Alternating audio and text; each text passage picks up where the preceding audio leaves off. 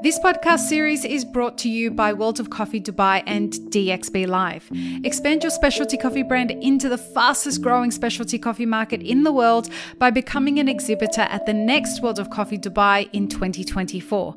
I will be there, so head to worldofcoffeedubai.com and join the mailing list to get notified when booth registrations become available. Check the show notes for further details. Welcome to the Daily Coffee Pro by Map It Forward, friends. I'm your host, Lee Safar, and before we get started today, just a big shout out to Brewing Gadgets, who ha- who are sponsors of World of Coffee, um, and who supplied our booth with all our brewing equipment for the event. So big shout out to Brewing Ga- Gadgets. Check them out on social media and online for any of your brewing equipment here in the Middle East. Um, so this is day three of the show, and I have the distinct pleasure of talking to the not the owners, the uh, the humans, the Colombians behind the cartel. that is Cartel Coffee Roasters. And Cartel Coffee Roasters is my favorite name of a coffee business anywhere in the world. We are joined by Camilo and Andrea from Cartel Coffee Roasters. Guys, thank you for joining me on the podcast. Um, we had a great conversation over dinner a couple of nights ago. And uh, again, I really, really love the name of the company. You guys are from Colombia, but you live in Abu Dhabi and you essentially run Cartel Coffee Roasters, correct? Yeah, essentially, yeah, we are working, we're like the, the top management. She's in charge of anything regarding coffee. And yeah, awesome. Yeah. Today, this whole series is about the future of roasted the future of roasted coffee. No, the future of specialty coffee in the Middle East. It's had a big night at Nobu last night, so my brain is a little bit. I'm sorry, but the, the future of specialty coffee in the Middle East. And how long have you guys been here? Uh, well, One year. One year and a half year in Abu Dhabi, and I was before in Saudi for three years. Right. Yeah, I I spent a season in Saudi also, but only six months. Okay. So why come to Abu Dhabi, the UAE, from Saudi? Uh, well, it wasn't on purpose. Uh, we got stuck in Colombia by COVID. Oh, okay. So we got Oh. to come back to Middle East with the cartels. Okay. Okay. So uh, I guess that there's there's you've had the opportunity to watch the last couple of years of the evolution of the industry. It has been fast. Too fast. So what are your thoughts on like what has happened in the industry? Actually, before we do that, what's your experience, Camilo, in the industry? So I've been working uh, in coffee industry, with specialty coffee since two- 2009. Mm-hmm. I started in Colombia as a barista, I worked as uh, in roasteries, I was to farms, uh, I was in consultations, classes. Uh, in Middle East, I was working as a quality control manager in a Uh-huh. called Bruno Institute. And right now, we're here, here in uh, working in cartels again. It's like a quick, uh, That was super quick, and I appreciate the quickness of that. How about you, Andrea? Well, uh, I've been working in the food industry for the past uh, eight months, eight years. Eight years, eight months. Eight years. In coffee, I've been working around three years. uh huh. I started working as a with a coffee social project, uh, changing illegal crops for coffee. So I started for the social part In Colombia. in Colombia. yeah. Uh huh. So I've been a coffee drinker my whole life. I come from a coffee producer, a small town. So coffee has always been there, but I didn't thought that you could be that specialized. In And coffee. I ended up with that, being the head of coffee. But my main experience is a pastry chef, so for me the standards are really important, and that's when I came a, a quality control. And the the skills that you get from is this your coffee? Yes. This is amazing. Sorry, folks. I just had a moment there. There's been so much good coffee, but this is up there. What is it? it's a Colombian anaerobic from, uh, From CoffeeNet? yeah, Shout out to, to the gentleman from CoffeeNet. It's amazing. I'm not surprised it's that good. Um, the skills from pastry chef to coffee, they're quite transferable, right? Yeah, of course. Uh, sensory standards. That's something that for me is really, really, really important. Uh huh. I following standards in a big company is like they, but it's a must do. Mm-hmm. And the sensory skills that you get working in the food industry, they they are just really needed. Yeah. For the industry. Yep. What has just do me a favor? Is there a okay reconnected? There's clearly a Wi-Fi issue going on in the in the thing today. I'm sorry about that. Um, and I'm sorry about that for the folks who are watching. There's a, a little bit of a Wi-Fi issue. Um, excuse me. Um, I want to talk to you about the future of specialty coffee in Abu Dhabi. Let's forget about the, the Middle East, but uh, in Abu Dhabi, because there's a distinct difference between Dubai and Abu Dhabi. That they, they could almost be like the Emirates feels like it's like a mini Europe. That each of the countries, even though they're so close together, they're so different from each other. What's the difference between Dubai and Abu Dhabi from a, a you know, just a cultural, but not cultural, but the vibe perspective? The local population. Yeah. Of course. I would, I would start saying that the customer base in Abu Dhabi is mostly locals. Emiratis. So exactly. So if you go to a specialty coffee shop shops and uh, you go to Starbucks plants, you'll see 90% are Emiratis. and in Dubai, it's mostly expats. Expats. Dubai is really, really, really diverse. Yeah. And well, it's here in the Middle East, but you don't see Emirati culture that much, right? You It's a don't. You're right. More creative, like Manufactured. Exactly. Abu Dhabi is the capital. Most of the people doesn't know that Abu Dhabi is the, co- the capital of this country. Yeah. So we have, in fact, ninety percent of our customer base is Emirati. Wow.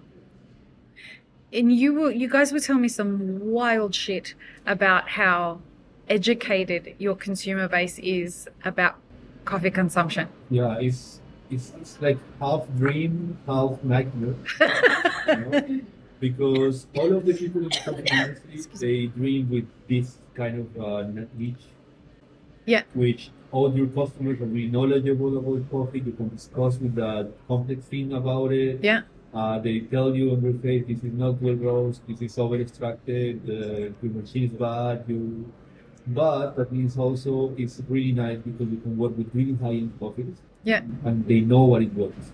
And they have an appreciation for it, right? Yeah, and they really know what they want, and they really know uh, the coffee that they want to drink. And we understood that market. Is wonderful, so that's what we work on. We are not going to introduce good coffees that are maybe too successful in Europe, but here doesn't match Yeah. with the real market. Uh, how do you collect the consumer data? Like, how do you figure out what it is that they like and what they don't like? Like, you, yeah, go on. That's kind of experience though. So mainly because uh, the owner is helping with the curation of the coffees. And the, uh, the owner, Example of the market because it's Right. he's so he's Emirati, so He's in Right. Also, and he's really good when it comes of you know, tasting coffee, and he really knows the coffee that he wants to drink. So he's also a consumer. That's really really helpful. Uh, so we work together. We are really calibrated, coffee together. and we point to the same target. and he cups with you, and he no, and he's as as skilled as you guys are at cupping, and He is. wow, Yeah, that's a really great talent is. He knows what the market wants. So we are always cupping. wow, it sounds like a great balance. Yeah, It sounds like a great balance between business acumen Mm. and I, I hesitate to use the word, but craft, like craft, business acumen, and listening listening to the customers. Because something that I find a lot is that people want to tell customers what they should like. They want to tell customers what they should be drinking. Go ahead, Andrea. Well, yeah, that's something very important for us because the, the same point, we are not going to tell to people what they should like. We are going to create uh, recipes and profiles that match what know that they already like and make it better. I would bring a really polemic topic here, for example, with the infused coffees. So I Oh, of Like people this of the ah, industry, they will this is infused. Yeah. They will start nagging about it. They will get mad because they say, no, it's not coffee. This is not good. They're really purist. But if you go to the customers with it, they will love it. It's still specialty coffee. I wouldn't put it in a, in a scoring table because there is not scoring table for this kind of processes. Yeah. But it's really easy to get to the customers that way. We have customers that they only drink uh, Spanish latte. This is approachable for as a black coffee for someone who drinks as you know. I'll tell you something from my perspective of a of infused coffees. I usually can't get through a whole cup. Sometimes, and I love them. Don't get me wrong, because but but it's too rich for me. This to me is an all day drinker. I can drink this all day, which is surprising. That's why I was surprised it was an infused coffee. Um, and then I remembered you said peach. So we just uh, we just take this wild west when we've got these whole samples of coffee with the funky fermentations. Uh, you will see the market here in the Middle East. They started about the anaerobic. You see anaerobic everywhere. The standard becoming- fermentation. it They love that. They love it. Wash, not that much. They don't care much about the cleanliness. They don't like acidity. And then we bring this kind of coffee. It wasn't. I, at the time, I didn't say anything on the on the market about this. Yeah. And the customers just go, you would just go crazy about it. So we throw in the espresso, we throw in cold brew, and every time we have this kind of coffee, we can find it. Wow. When are you going to have fish again? When are you going to have coffee again? Yeah. Wow. So for us, it's really important to have high-end coffees or really good standards, but easy to drink. I don't want to tell you a whole story about this cup for you to enjoy. which is not to drink it. the coffee should tell the story. Exactly. You like what you like. I can't tell you what you should.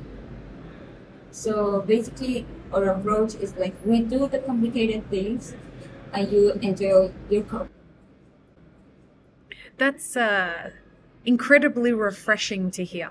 I don't hear enough, you know, and who the fuck am I to tell people what I should hear and what I shouldn't hear? But I find that we make it too complicated for the consumer Exactly. to access what they like. And, and people keep going on about education and education and education. At the end of the day, I'm not sure the consumer has time these days to want to get educated while they're picking up their coffee. They can go to the website. And this kind of education usually tends to be all over the same Yeah. circle, the same barista, the same coffee people. So yeah, that's really nice for us, but we are forgetting most of the time about the customers and the consumers. Well, well, they are the ones drinking our coffee, so we really need to think about them on what they like, know what I like, and I, I'm going to push them to like the coffee I like. it's, it's, it's a young industry. Uh, so it, it's kind of turn around itself. So um, most of the people, I don't, I won't say most because many times you make a coffee shop and you curate your coffee like you were selling coffee to coffee special, Yeah. and you forget about the Yeah, yeah. And we have customers, they know what they like. They have a Slayer machine in their home. They know about coffee. Our customers. They This is up, wild. They pass by the car. They want a coffee. They are just. They don't want to go home to make a don't want coffee. to make it themselves. They want to pay someone to do the coffee. They can do, uh, and they don't want a lecturer. They just want the coffee. Garfield from Mokha. He was telling Mokha one four oh five, I think it is. He was saying that his customers go and travel abroad. They buy cup bags of cup of excellence coffee. They bring it to them and say, "Can you make me a coffee from this cup of excellence coffee?" The consumers here are amazing. The consumers here are wildly educated. And they've, you guys were telling me about people who have roasting machines in their homes. Yeah, they have roast, they have This is- kawa, they, they roast their own beans. Well, Um, coffee came from this breed. Yeah. The people is really into into coffee. Um, usually in the majilis and the meeting rooms at home, the people used to have their dala with Arabic coffee. Yeah. But now the trend is like we like coffee a lot, but we're going to make it better. So now the people has a Marzocco at home. Thanks. For me, it's not okay. It's Okay. We can't hear Camilo. no, just, just let me be a little bit louder. So yeah, thi- this as I was saying, though they have the Marzocco, they're changing the this receiving area. They Yeah. have this Arabic coffee, and they still have it won't stop having it. Yeah. Uh, but they have also the espresso machine. Yeah. And they have specialty coffee.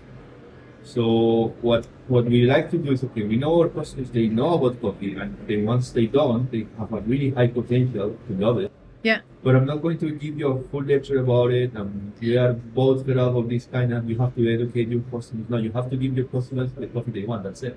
Mhm. If they are surprised about the coffee, if they are if they are curious about it, Then they'll ask. then they'll ask. Then And they'll you ask have the information ready. and they will be ambassadors.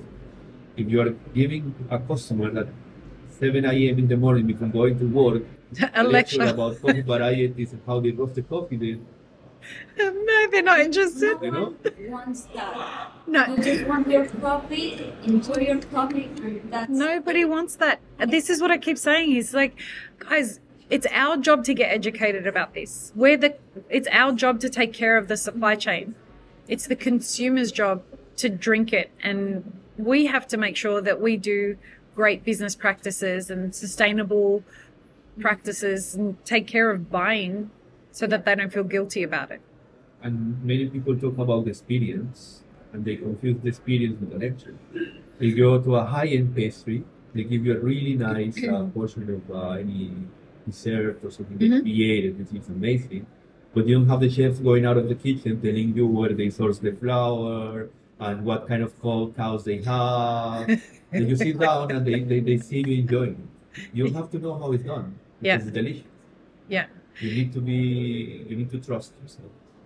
Do you think with that, like, uh, um,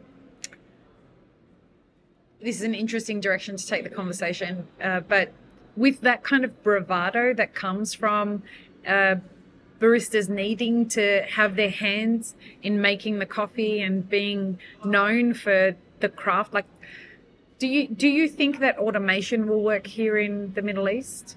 Yeah. I want. I want to too. Do you think that it will work? There is the resources, and people here they like coffee well done and fast. But the baristas? I mean, from the perspective of the, the workforce, how do you think that the baristas will feel about I, I, I talk about with uh, some of the baristas Mhm. of at Cartel? at Cartel and some friends as well. I told them, Look, if it were for me, I would just fill this bar with robots. Me too. But that doesn't mean that you're gonna lose them.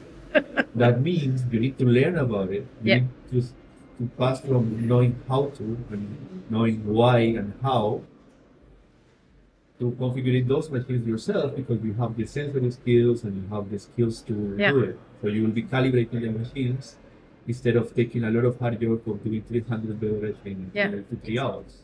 And then you become a Still curator. Human side in that kind of operation. Yeah. So, yeah, we are not going to forget about humans. No, we need sensory skills, of course. Right. And then you become curators of flavor rather than the craftsman behind Exactly. doing that. If a machine can do that for me faster and More consistently. consistent, I'm in for that. Of course, I love it, and actually we'll be saving a lot of headache because sometimes we have 15 B6s at the same time. So that's Wow. That's too much. We need to have three baristas at the same time. Wow. Have you ever tried the Poursteady?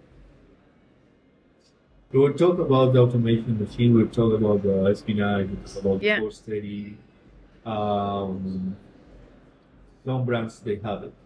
Yeah. So far, we, we are, we are, we are Okay. just assessing about it. Because also the people like to have someone doing this uh, hand brewing. Right. Making your coffee. Yeah. But if, if it were for me, I would just go with passion. I'm you. I'm with you. And you have five, four minutes to make three liters of perfectly delicious Yeah. coffee. And that's what matters. Yeah. uh, pour overs have never made sense to a business model. They're just too time uh, unless you want to sell them for fifteen dollars, whatever that is in dirham.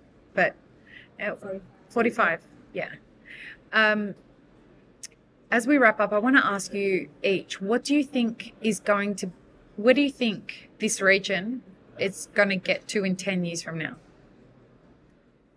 Is that too far to predict? Should we ask five years? Roads. Well, I mean, it's hard because five or ten years from now, I'm not even sure that uh, Arabica is going to be that accessible, you know.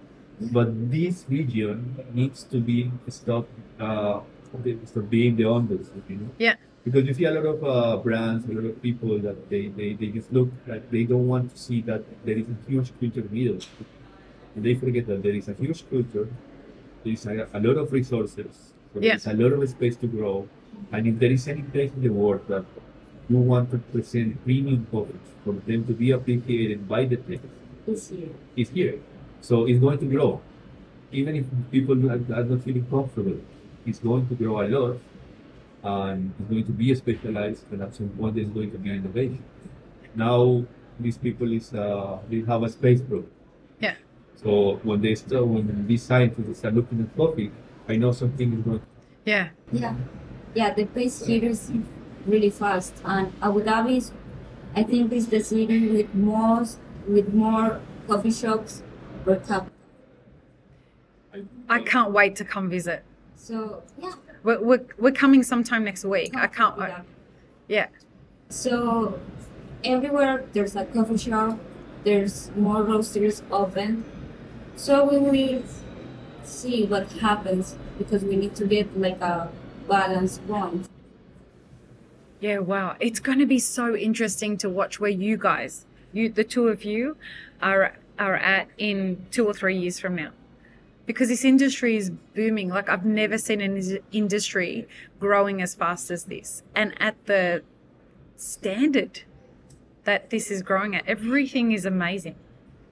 And and, and folks, for those of you listening, like it definitely has its issues. There are there are problems with a whole bunch of issues that are happening here, but they're fixing them as they go. It's wild. So tell people where they can find both of you and Cartel Coffee Roasters. So Cartel Coffee Roaster is located in Abu Dhabi. We have three branches. Mhm. Uh, one is in Bateen area. Mhm. The other one is in uh, Al Qana Aquarium. And the other one is in Khalifa City.